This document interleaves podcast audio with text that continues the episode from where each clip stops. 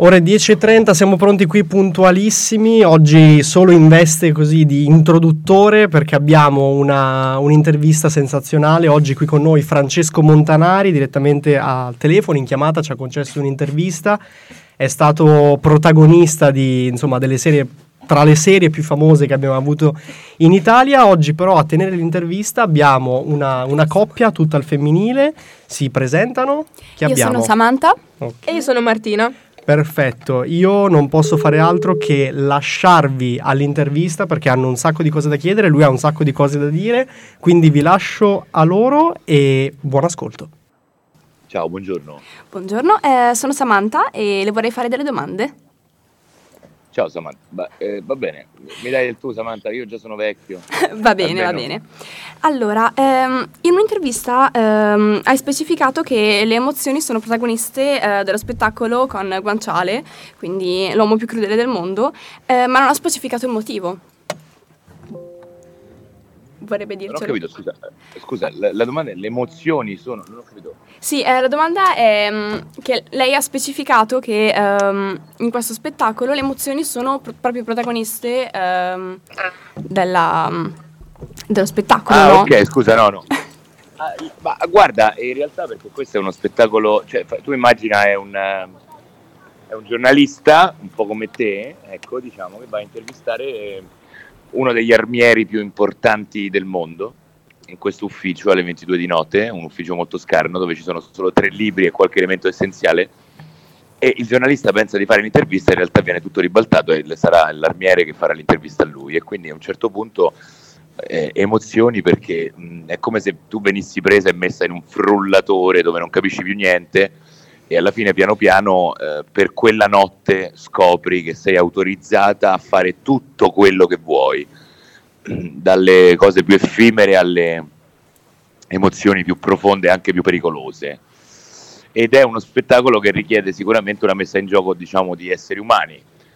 È una messa in gioco dove, insomma, diciamo, la tecnica attoriale qui è un po' un problema, eh, se, si, se, si, affida soltanto a un virtuosismo è, un, è un'esteriorità, bisogna essere almeno la richiesta registica è quella di essere a disposizione, ecco, come esseri umani per parlare veramente del proprio dolore. Non so se mi sono spiegato, mo ho detto così è un po'... No, no, si è spiegato. Ok. E invece io vorrei chiedere um, se questo ultimo progetto l'ha cambiato come persona.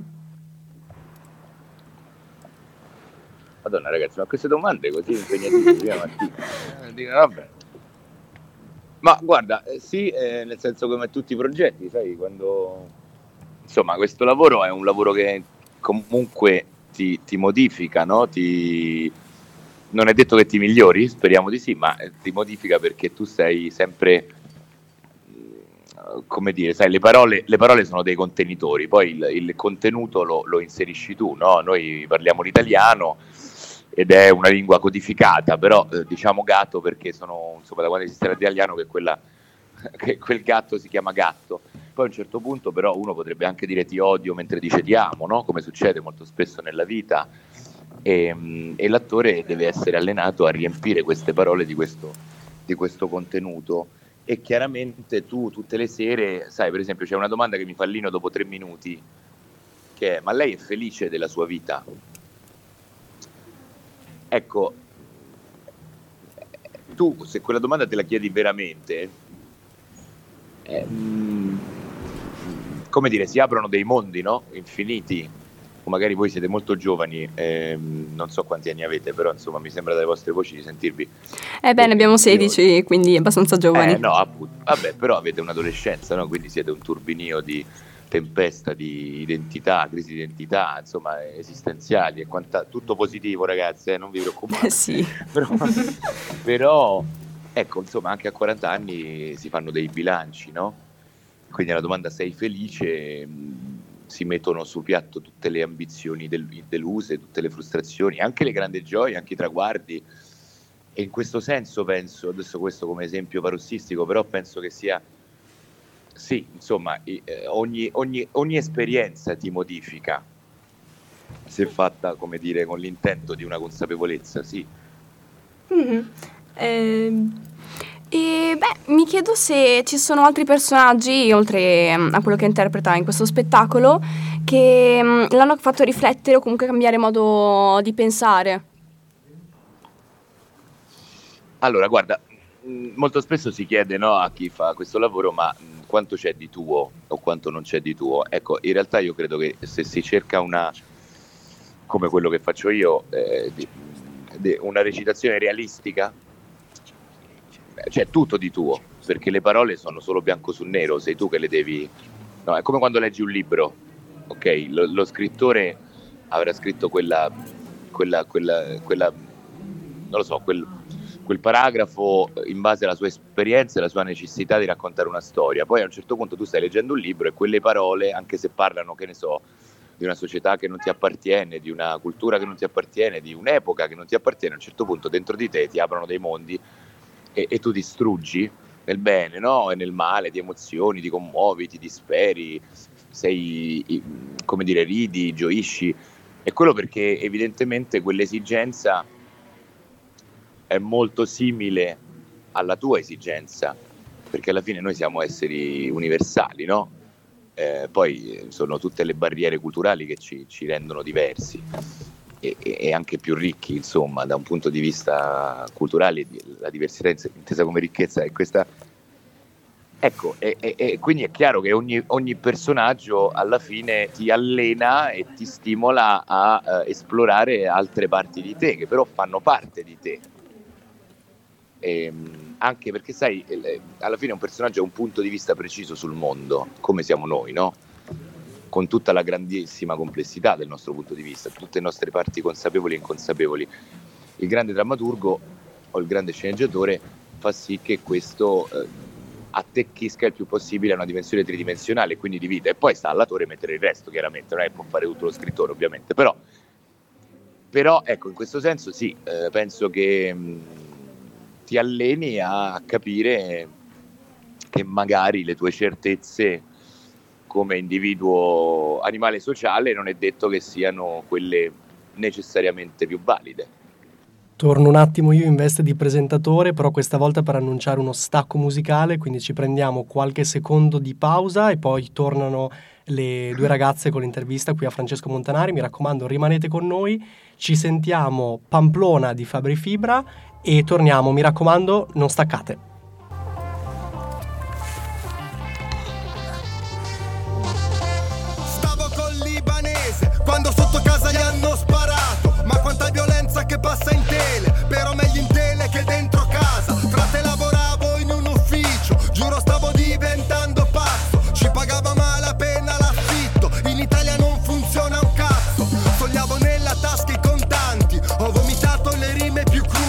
Che brutta vita fanno i cantanti. A 15 anni oggi tutti youtuber E questo è il ricambio generazionale. Se segui ricambio rapper nazionale Corro sulla fascia, la moda divide La gente si lascia, al passo con i Kardashian. Dove sei? L'estate comincia adesso Ma tu vuoi correre? C'è l'apocalisse in centro. Segui le luci della città. Faccia gli uffici e alle università Beviamoci su che qualcosa qui non fa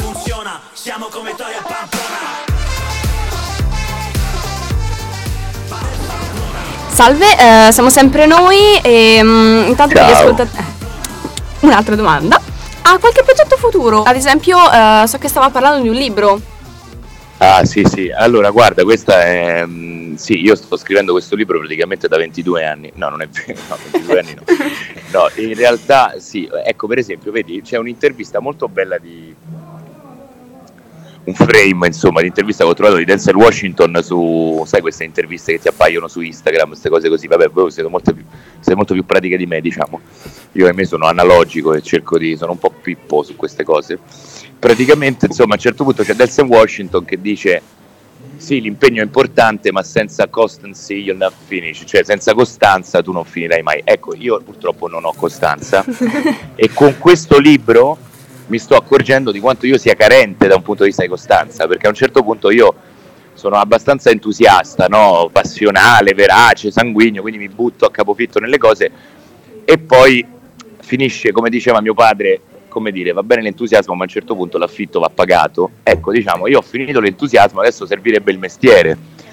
E, e, e ho, ho, scoperto che la scrittura è veramente un lavoro certosino, di, un lavoro operaio, cioè nel senso proprio di darsi un, un orario quotidiano in cui tu quelle ore le dedichi a scrivere. Purtroppo ehm, è chiaro che questa è una, mm, una, mia prima esperienza diciamo, di scrittura narrativa, quindi non ho eh, la forza no, del, appunto, dell'esperienza. Questa cosa fa sì che io mi trovo magari quattro ore a fissare il computer immobile, catatonico, perché a un certo punto non...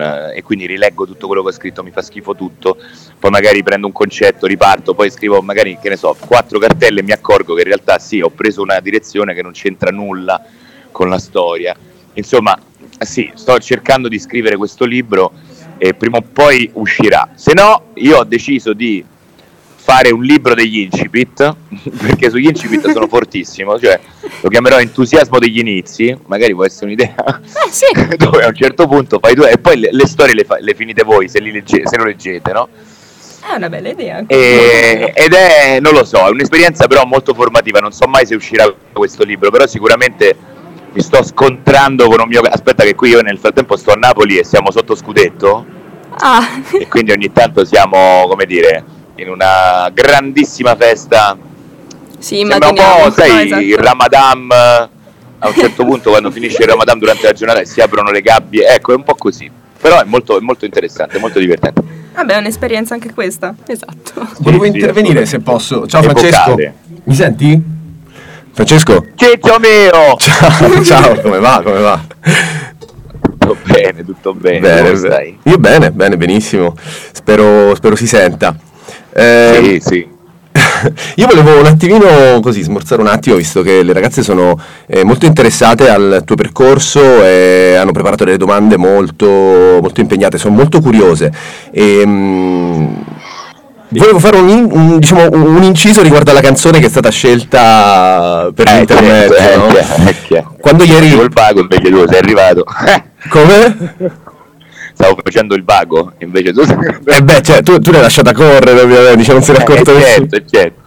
No, volevo sottolinearla anzi, eh, perché ieri quando il professor Lana mi ha proposto questo brano da mettere, io ho eh, visualizzato un ricordo.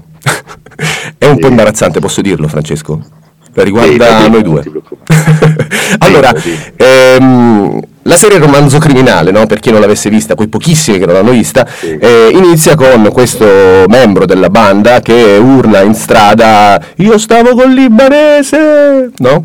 Esatto, allora, esatto. hai capito dove voglio andare a parare? Eh, sì, allora, io per un periodo sono stato ospite di Francesco a Roma e dormivamo nello stesso lettone. Eh, Francesco è simpaticissimo, vabbè, lo state sentendo. Eh, e io ogni mattina, quando mi svegliavo, ovviamente per fare invidia alla città di Roma, urlavo Io dormo con l'imbarese! Niente, questa la, la, dovevo dire, Francesco. È vero, è vero, è verissimo, è verissimo, è tutto vero, è tutto vero. Si sentivano anche i vari sti cazzi, però vabbè, Roma è folcloristica. Qui ci volevo dire. L'ho detto, non lo potevo dire. No, no tranquillo, guarda, abbiamo fatto prima il programma sulle parolacce in coreano, quindi oggi sono oh, tutto ammesse. Ah, hai visto, ho visto, ho visto la scaletta molto interessante. No, ma poi tra l'altro tu lo sai che quando è uscita questa canzone, sì. a un certo punto mi arriva questo messaggio, credo su Twitter. E, e mi, eh, guarda, eh, ciao, piacere, molto lieto, non ci conosciamo, però io vorrei che tu facessi un video omaggio a questa canzone. Dico, ma che cazzo è? Poi vado a vedere la Fabi Fibra. ah, proprio lui, piacere. Era lui. Allora dico, vabbè, ma sarà un fake. E scrivo e lui mi risponde no, poi chiamo un mio amico, insomma un'amica in comune con, che lo conosce, dice sì, no Fabio, ma che... Quindi io nelle, all'epoca stavo girando il cacciatore, sì. la prima stagione, allora dico vabbè ma dai, stavo sul set, lo dico all'operatore di macchina da presa che è un grande fan di Fibra, mi fa no ma che video col telefonino, ma adesso ti riprendo io. Insomma, questo ha organizzato tipo un micro videoclip okay. in tre secondi a pausa pranzo con la Steadicam, dove io, vestito da Saverio Barone, faccio in playback tutta la parte rimata di Fibra. Ok. Mandiamo questo video a Fibra, Fibra impazzisce, lo pubblica, io lo pubblico, però il cacciatore ancora non era uscito. Ok. A un certo punto mi arriva in camerino il produttore catatonico. Che non era di ottimo umore, diciamo. Mi fa Francesco, ma cosa hai fatto? Dico, oddio, che ho fatto? No, che ho, che ho fatto? Che cos'è questo video? E mi fa vedere, dico, no, ma sai, è uscita la canzone, Tommaso Paradiso, i giornalisti, là, all'epoca stavano ancora i giornalisti, credo. Fabio, sì. Ma tu la devi togliere, questa serie non è uscita. Dico, vabbè, ma che c'entra? Ma sto dicendo, io stavo libanese, cioè in realtà sono io con la cravatta. Dice, vabbè, che si eh. vede, infatti. È che, cioè, nel senso, sì, c'ho il buff. Insomma, me l'hanno fatta togliere e hanno fatto togliere anche la, ehm, il video nella pagina di Fabri Fibra. Ecco, e torniamo al discorso di prima dell'entusiasmo, no? Quanto veramente sia una componente... Esatto, esattamente. E, e poi, quando, la cosa geniale è che quando poi è uscita la serie, mi hanno chiesto, ma puoi chiedere a Fibra di rimettere il video. Beh, adesso io serviva. E io ho detto, guarda, chiediglielo tu. io non glielo posso chiedere questa cosa. E niente, era un breve aneddoto, una storia triste. Eh sì, sì. molto, molto divertente, ma sicuramente poi le ragazze avranno anche altre curiosità. Le lascio andare avanti e niente, a dopo. Ciao. Allora, sempre eh, sulla questione libro, scrittura, che non mollo. Aia, eh, ha preso ispirazione. per capire, tu scrivi? Sì, mi piace molto scrivere. Ah, ecco, eh, eh, adesso si spiega. Beh, ha preso ispirazione da qualche scrittore in particolare e... o da persone per le sue interpretazioni oppure allora, guarda, eh, eh, dici per la scrittura? Sì. Allora, guarda, eh, purtroppo o per fortuna, ancora devo capirlo, diciamo che se mai uscirà il libro potrò dire per fortuna. ehm, io sono eh, abbastanza una spugna da questo punto di vista, ho scoperto negli anni, cioè nel senso, io sono un grandissimo lettore, mi piace proprio leggere, mm-hmm. cioè sono un po' un feticista della lettura e tra l'altro leggo sempre ad alta voce perché mi alleno come attore, vabbè, bla bla bla. Ora però mi accorgo che io modifico la mia scrittura in base al libro che sto leggendo. Lo capisco. E, e, lo fa, e, infatti, e lo faccio anche del tutto in maniera inconsapevole. Ma non solo a livello diciamo, della voce no? del, de, de, di colui o colei che racconta la storia, ma anche a livello proprio di struttura del libro. Cioè, per esempio, che ne so, sto leggendo Murakami, allora a un certo punto comincio a eh, imbarcamenarmi in una storia multistrato, molti orizzontali, dove un capitolo, ogni capitolo parla di un personaggio e poi alla fine si incontreranno, solo che io non stavo scrivendo questo, io stavo scrivendo una cosa più semplice. Oppure leggo Roth, allora bam, vado su questa scrittura dritta, diretta, cinica, chiaramente non all'americana, insomma, con tutto il rispetto per Murakami e per Roth, non sto dicendo che, eh, no, figurati, un capello neanche, però intendo dire che, che, che assorbo questa questa modalità e, e, e, mi viene naturale poi, no? però molto spesso non è che collima col capitolo precedente o col diciamo, la, l'equilibrio della voce eh, che istintivamente, perché è tutto istinto chiaramente, eh? sì. o forse è una, una, sorta di anche, non lo so, di, di esperienza eh, da lettore che automaticamente metto naturalmente nel, nel, come, come, come, scrittore. Ora, mm, però sì, insomma, non ho un riferimento, diciamo, da questo punto di vista, un esempio letterario su cui non lo, non lo so, no. Beh, sicuramente il suo libro sarà molto interessante e pieno.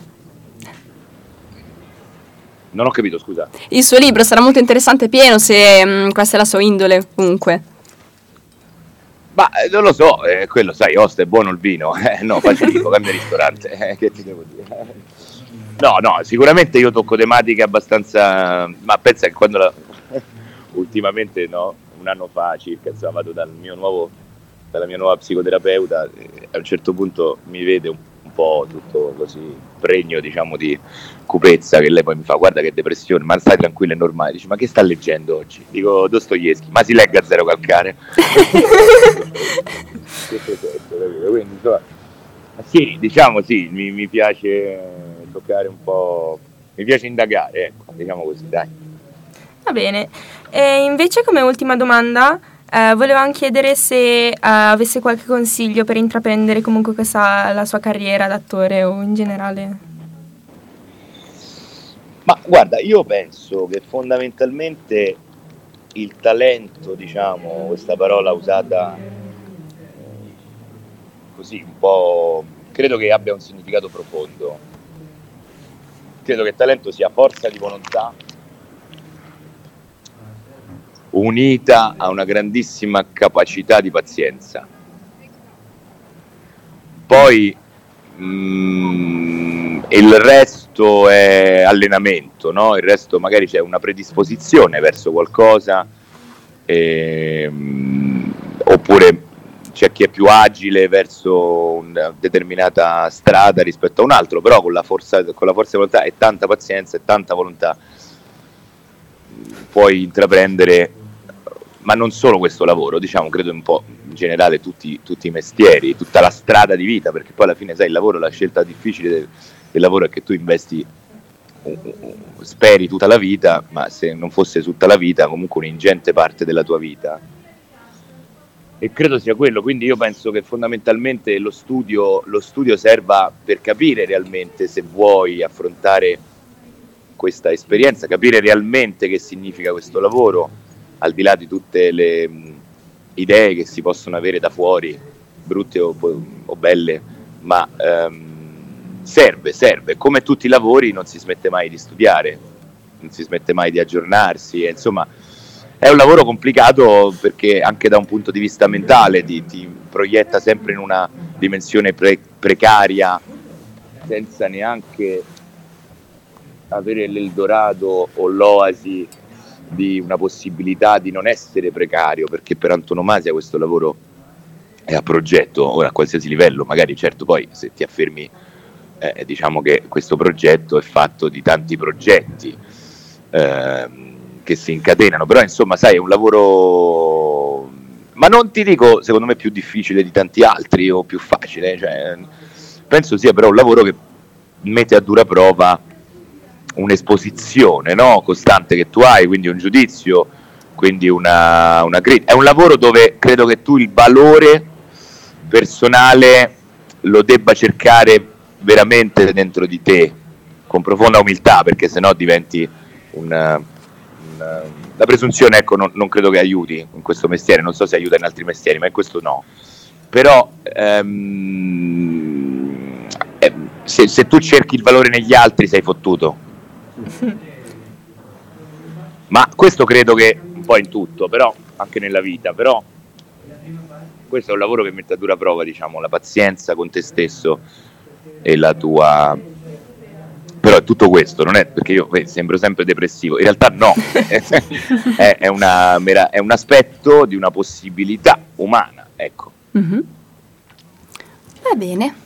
Grazie, Grazie di averci dato del tempo, è stato molto bello. Grazie mille, Figurati, gentilissimo. che mi avete conosciuto, capirete che le prossime interviste vanno fatte almeno dopo le 7 di sera, perché la mattina magari. Esatto, io come sai ti cerco sempre prima perché ho paura che tu mi possa eh, ti possa dimenticare di noi, ma in realtà è solo la mia, come dire, impazienza di... Sei meraviglioso. di chiacchierare con te. Francesco, allora, io eh, spoilero che tu mi hai detto che vuoi, vorresti, e noi saremmo felicissimi di riospitarti eh, per eh, parlare del festival di cui sei direttore artistico a Narni, quindi ti aspettiamo sì. di nuovo e ti chiediamo di eh, chiederci un brano, fare una richiesta musicale. Ma posso chiedere qualsiasi cosa oppure avete dei palinsetti? Qualunque cosa, Francesco. Allora. Cioè, immagino... Aspetta, in regia mi guardano con, con timore. Dice, tutto, Misak, possiamo... No, no, non vi preoccupate, non vi chiederò Adesso chiede la polca del 43, no. Eh, che, ma, ma, eh, così sui due piedi non è facile. Dei Disturbed però, versione S- Disturbed. Ripetila per favore. Sound of Silence, però versione dei disturbi. Ce l'abbiamo. Ok, ok. Francesco, ancora io. grazie, grazie mille, ti mando un grande abbraccio in bocca al lupo a e a prestissimo. Ciao ragazzi, ciao ciao. Ciao, ciao. arrivederci. Hello, darkness, my old friend. I've come to talk with you again because a vision softly.